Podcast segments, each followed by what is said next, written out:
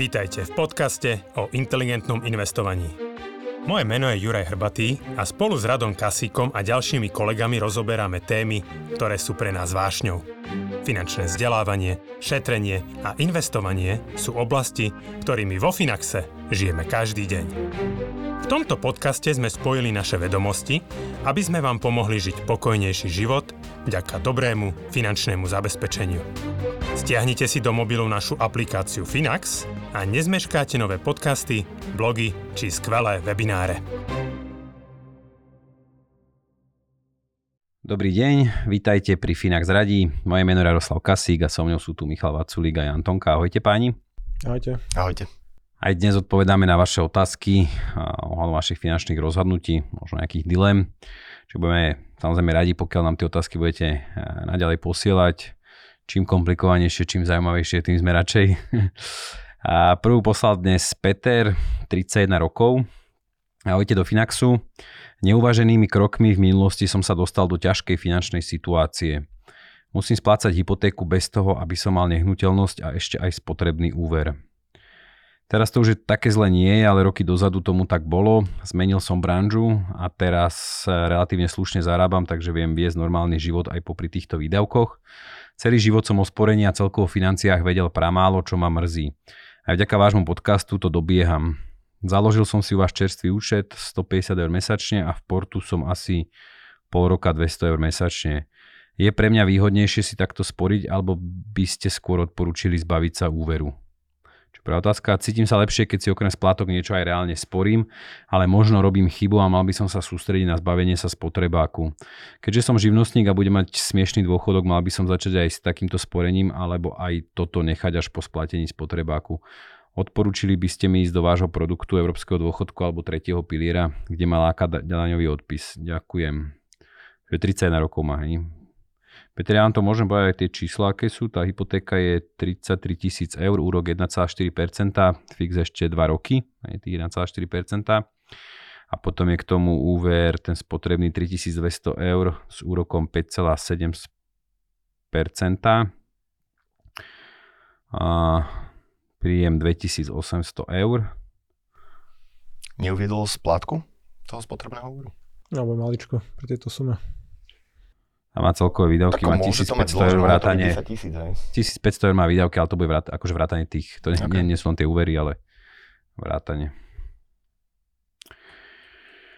No čo, čo mu odporúčite? Takže prvá otázka, že či by sa mal zbaviť úveru. Takto, hypotekárneho spotrebného. Akože dosť také nepríjemné splácať niekomu bývanie. Hm. Akože tá hypotéka tým, že má 1,4% akože úrok, to je pri dnešnom pohľade ako zadarmo, že dneska tie hypotéky sú okolo 4-5%. Že pomaly, ešte roky. Ešte, no. A, hej. A ale akože aj tak ide o nízky zostredok, nízku istinu, že to nespôsobí nejaký, nejakú akože šarapatu v tých osobných financiách. Ešte aj ten spotrebák vlastne tých 5,7%, že áno, to už je tak na pováženie, že to už sa oplatí nejako predčasne splácať. Ale... Okay, ale nie je to trošku taká akože iná situácia v tomto prípade, že my sme, my sme akože tie hypotéky že obhajovali, hej, alebo hey. obhajujeme, alebo tým, že v podstate vieš si obstarať nejaký majetok, ktorý má tiež nejaký výnos, nejaké zhodnotenie a vieš sa proste ako keby od, dajme tomu, že prvého momentu od dňa T vieš mať nejaký veľký majetok, ktorý sa ti zhodnocuje a mm. ktorého zhodnotenie je väčšie ako je, sú tie náklady na tú kúpu, akože na t- ten úrok. Ale v tomto prípade, keď to sú reálne peniaze pušťané do luftu, že on z toho nič nemá, stále tam platí ten úrok, tak ale stále akože, mm, pokiaľ by som tú hypotéku splácal predčasne, tak môj výnos je na úrovni tej úrokovej sadzby, ktorú vlastne musím platiť banka, ale ktorú ja automaticky zarábam.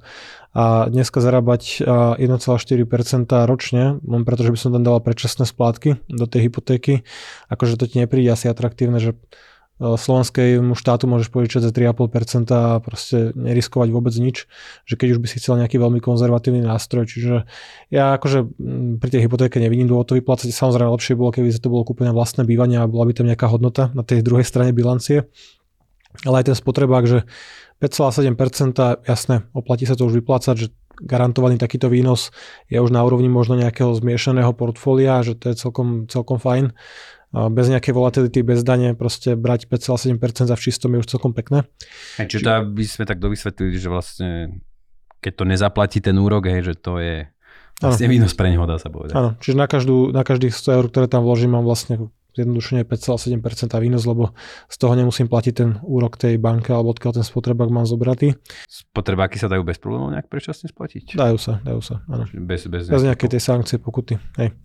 No a čo sa týka toho, že či najprv predčasne vyplatiť alebo akože investovať, mm, ja by som sa vybral rovnako cestu ako Peter, že tiež by som radšej pri tom splácaní tie peniaze šetril a investoval. A nielen preto, že dneska tu máme nejaký trhový Čiže, pokles. Sa, že kombinácia aj s... Hey, ja by som si radšej šetril, že nedával by som všetky peniaze len do zmazania akože dlhov, aj keď sú nejako akože vyššie uročené, pokiaľ to nie je kreditka za 19%, lebo ten očakávaný výnos na dnes investované peniaze je relatívne vysoký. A práve tým, že investujeme pri poklese, tak aj tie akcie, akože mm, dnešné nákupy budú niesť celkom, akože celkom pekný atraktívny výnos, dokonca aj tá dlhopisová časť. Čiže minimálne z tohto pohľadu by som ten dlh nevyplácal za všetky voľné peniaze. A zároveň ja osobne radšej by som mal nejaké dlhy, ale zároveň povedzme 5, 10, 20 tisíc eur akože finančného majetku, ako nemať uh, žiadne dlhy a mať nulovú akože likviditu. Keď sa stane nejaká situácia, strata práce, ne, ne, nejaký veľký výdavok vyskočí, tak čo potom akože pri strate práce ti už banka nepožičia, čiže tam už tú, tú likviditu nezískaš na nejaké akože financovanie toho života a vždy sa mi zdá bezpečnejšie mať nejaký finančný už nejaký majetok, aj keď popri tom splácaš. Ale bavíme sa o nejakých rozumných dlhoch. Hovorím, že keby tu bola situácia, že dve kreditky po 10 tisíc eur, tak samozrejme akože splácame ich predčasne, koľko to dá čo najskôr, ale toto mi nepríde ako nejaká akože úplná katastrofa. Ty, Michal, vnímaš rovnako spotrebák hypotéku? Úplne nie. Dobre, poď, poď, poď, ma zaujíma. Ale nie, uh, akože podobne, čo by som poradil je, že zbaviť sa spotrebáku. Vtip je to, že, takto, že, že nemáme tu kompletné údaje, že máme Čiže tu... najskôr sa, čo najskôr sa zbaviť spotrebáku? Zbaviť sa spotrebáku, dobre, že tuto pán Peter si mesačne odkladá, už má nejaké rezervy vytvorené, čo je fajn. Akože logiku dáva zobrať tie rezervy, vyplatiť spotrebák, vytvoriť si rezervy na novo, ale pozor, akože dáva to takú matematickú logiku. Ja mám radšej taký kľudný spánok, že keď už to urobil a tie rezervy má, nech si ich nechá. Čo by som mu poradil, je zbaviť sa ako prvé spotrebáku, čo znamená, vysvetlím aj prečo, čo znamená, že usekol by som tie mesačné sporenia a začal by som ich používať na predčasné splatenie spotrebného úveru. Neviem, aká tam je splátka, akože vymyslím si, nech tam je splátka 100 eur, 150 eur. Ak má koľko 150 a 200 spory, to je 350 eur. To znamená, týchto 350 eur by som využil každý mesiac na predčasné splácanie toho spotrebného úveru, čím by som sa vlastne ho výrazne rýchlejšie zbavil. Nemáme tie dáta, že dokedy ho má. Povedzme, že by tam bola splatnosť ešte 3 roky. Akože nemám to teraz prepočítané, ale tú splatnosť minimálne o polovicu, teda ten čas by som určite skrátil. Aj. Ono, aj viac. Ono ten vtip je v tom, že aj keď, keby som sa na to pozeral tak, že 5,7% ma stojí tá dlžná suma, tá dlžná istina, akciový trh mi dáva dlhodobo 8, tak táto matika tam akože úplne nefunguje, pretože že tá splátka je zložená z istiny a, a, a úroku. A tam treba povedať to, že vlastne tie peniaze, ktoré mi tam v tom čase odchádzajú, povedzme 3 roky by som splácal úver, tak e, ja splácam tú istinu, ktorá mi nič nezarába. Ja keď ho skôr vysplácam, tým pádom oveľa skôr môžem použiť peniaze, ktoré dneska sporím na ďalšie sporenie, ale ja skôr môžem použiť tie peniaze, ktoré dneska používam na splátku spotrebáku. A toto, keď si hodíte do kalkulačky, taká metóda volá sa, že debt snowball. Ak máte jeden spotrebák, akože veľké rozdiely tam nebudú, akože a takýto ešte za 5,7%. Ak by ste mali spotrebák za 8, za 9 a dlhý a veľký, tak tam budú veľké rozdiely. Ak máte dva spotrebáky alebo kreditnú kartu s vyšším úrokom, jeden spotrebný úver, druhý spotrebný úver, tak keď si hodíte do kalkulačky to, že vám vychádzajú mesačne nejaké prebytky, ktoré sporíte, tak tieto prebytky treba zobrať a treba začať predčasne splácať tie drahé úvery. Keď si hodíte do kalkulačky, že koľko to spolu zaplatíte, ak by ste to nerobili vo finále a na druhej strane, koľko by vám tie peniaze zarobili investovaním. A potom použijete metódu Debt Snowball, hovorím, že treba hodiť do Google, nájdete detaily, tak zoberiem, najkrát Debt Snowball je o tom, že zoberiem, keď mám povedzme dva alebo tri spotrebné úvery, ktoré chcem splatiť, zoberiem najkratší a začnem s tými prebytkami, ktoré mi mesačne zostávajú, splácať predčasne ten úver. Povedzme, že na každom úvere mám 150 eurovú mesačnú splátku. Keď splatím ten prvý, tak to, čo som e, navyše splácal ako mimoriadne, zoberiem, zoberiem aj tú výšku splátky toho prvého úveru, ktorého som sa zbavil a celú túto sumu začnem používať na predčasné splácanie druhého úveru. Keď ho predčasne splatím, zase skrátim ten čas, tak ho pre, tak potom sa pustím do toho tretieho. Že ty si, si teraz nedávne, nedávno čítal toho Remziho. Stále. Nie, akože, čo spomínaš. Myslím si, že to nie je akože jeho metóda, ktorú on ju e, dosť prezentuje, ale myslím si, že on ju akože nevymyslel. Že to je metóda, ktorá sa akože tak akože používa v nejakej literatúre osobných financií, ako sa zbaviť zlých úverov a podobne. E, keď si to hodíte do kalkulačiek, tak vám to vyjde. Že proste viac vám zarobia peniaze, keď sa skôr zbavíte úverov a tie splátky, ktoré tam splácame dneska, alebo splácate, keď ich použijete v budúcnosti na investovanie, tak vám to vo finále vyhodí lepšie čísla. Akože sám som si to prepočítaval niekoľkokrát, aj pri 4% spotrebnom úvere, čo už je také, že, že na váškach, že akože nechať, nenechať. Ale ak sú tam tie splatnosti dlhé, tak, tak ono to funguje. že, že tá matika nepustí. No vidíš, aký pekne máme, že zaujímavé, že dva názory. Janči, chceš na toto reagovať? Um, akože teraz sa bavíme akože o číslach, že môžeme, môžeme si pozrieť tie súbory, ale ja stále by som sa držal toho, že a, takto nízko uročené dlhy proste by som predčasne vyplácal, že stále by som si ten majetok budoval. Že, Tebe je 5,7 nízko uročený? Ja áno. Áno? Požičaj mi za 5% miliónik, zoberiem ho, akože dobre, reálne. Dobre. Akože takto, že 5,7 je podľa mňa, možno ty vieš lepšie, že keby sme zobrali nejakú históriu priemerného aj úrokovej sadzby spotrebných úverov na Slovensku, a povedzme, to, je, to, je, to je úžasné. Tak to je akože super podpriemerná To je, to je blízko na, na akože myslím, že ešte predtým, než začali raz úrokové sadzby, tak tie spotrebáky najlacnejšie boli niekde tesne pod 5%. Hej. Hej, hej. Dneska 5-ročný fix, alebo začiatkom 2023 bude pravdepodobne na 5%, čiže uh, ten spotrebák akože je extrémne lacný a zároveň aj nízky.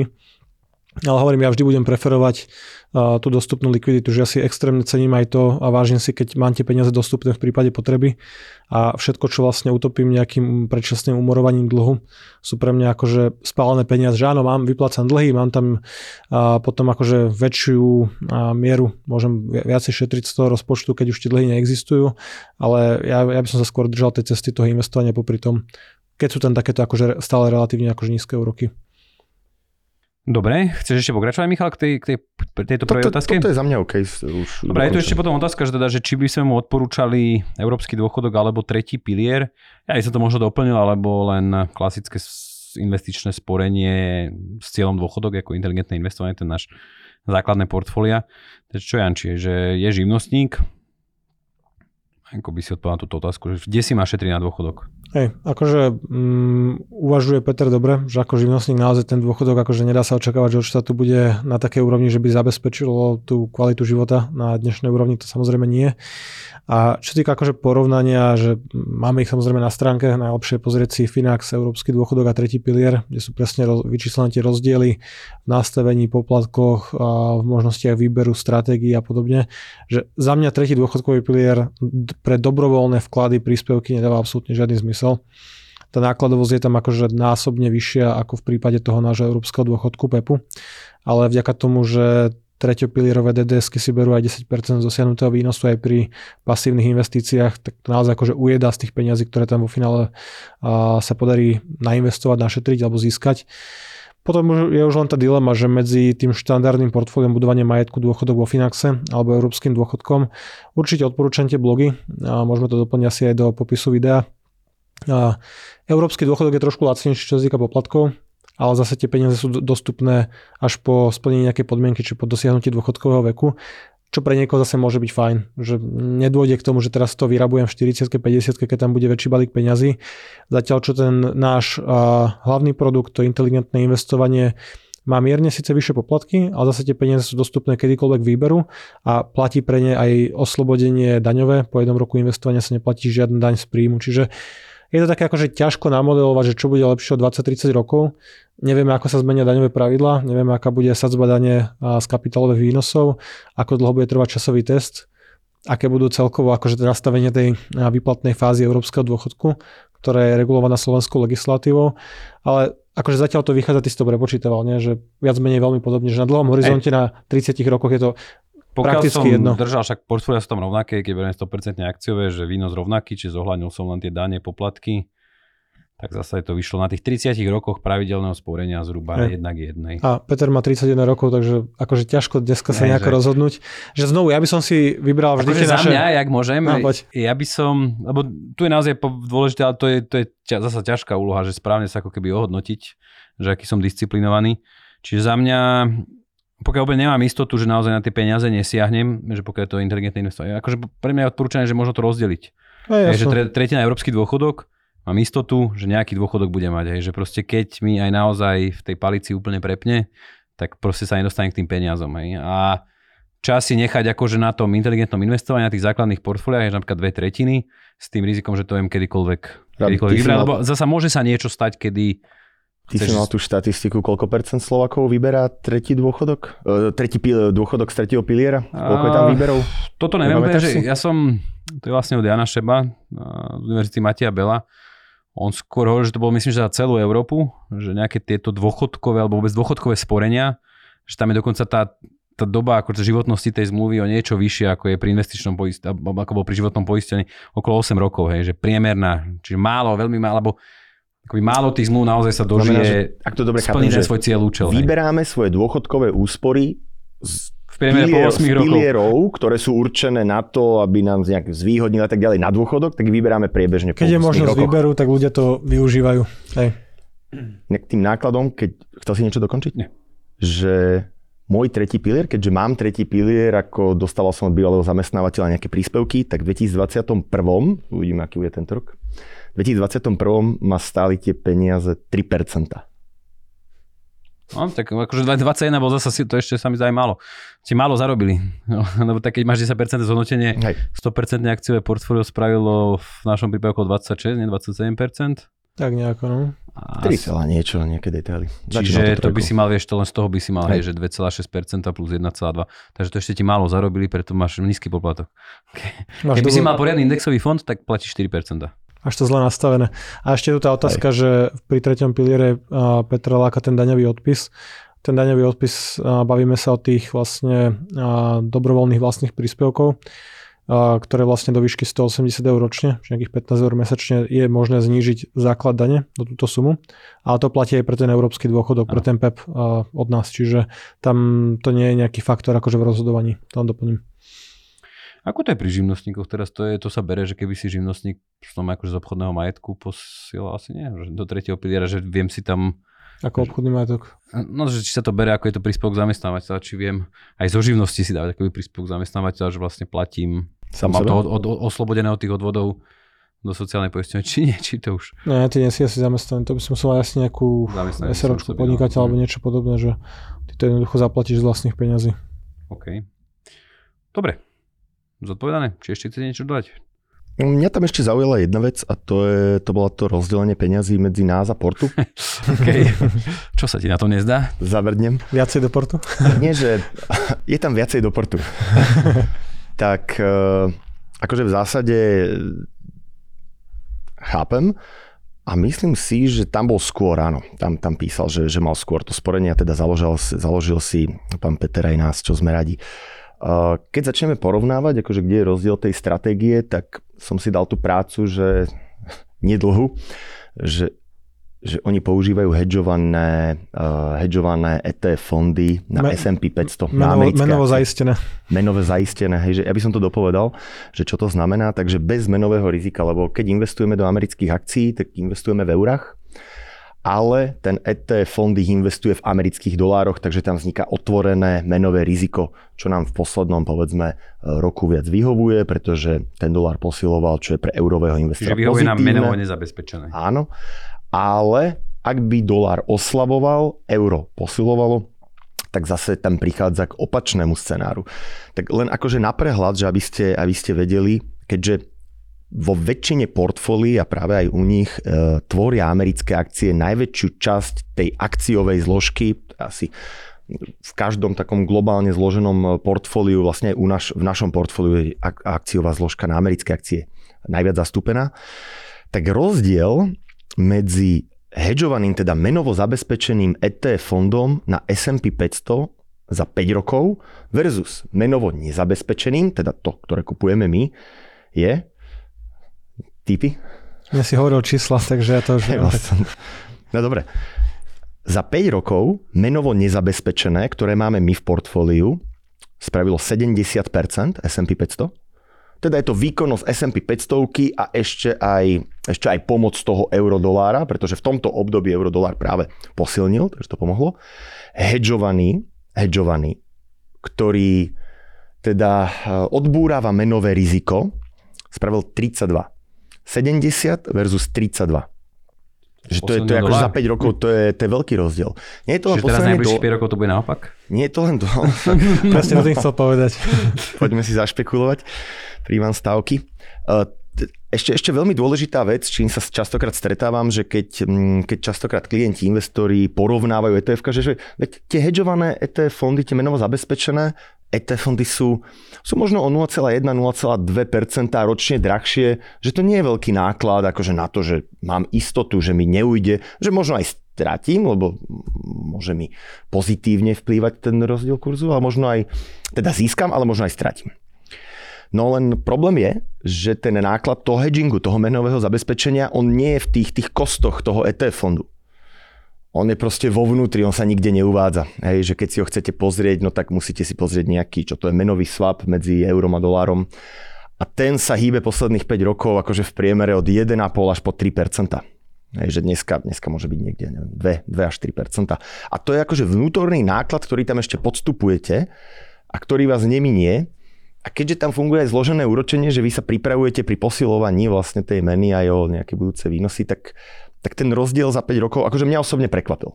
Že akože vedel som, že to bude horšie, ale že to bude, že 32% versus 70, akože áno, najbližších 5 rokov môže byť presne opačných, ale, ale akože posledných nebolo. Hej? Hej, no však sú tam tie náklady, ešte to ešte treba k tomu. Že ak by to aj bolo opačné, tak treba zapúšťať aj tie náklady, čo si spomínal. Presne. Áno, však to je aj dôvod, že ja aj tam pridám ten blok, to menové riziko, že to je aj dôvod vlastne, prečo my sme nešli s tými menovo zabezpečenými portfóliami. Však tá téma je pomerne veľká, bola tu na začiatku, pravidelne nás prevádza, ale stojíme si zatiaľ za tým rozhodnutím, že možno je to ovplnené tým, že zatiaľ to šlo všetko v náš prospech. Ale áno, aj. No dobre páni, ja sme stihli teraz len jednu otázku. ja by som to už ukončil, že čas sme vyčerpali. A takže vám veľmi pekne ďakujem. Zároveň našim poslucháčom a divákom by som aj zaprial všetko dobre do nového roku, tým, že je to vlastne náš prvé video, náš prvý podcast v roku 2023. Takže nech, nech je tento rok lepší, ako bol minulý, nech nám všetko vydá, nech sa trhom darí a hlavne nech sú vaše financie zdravé a silné. Všetko dobre. A verím teda, že tu priaze nám zachovať aj v tomto roku. Ďakujem veľmi pekne. Dovidenia, do počutia. Všetko dobre, ďakujeme.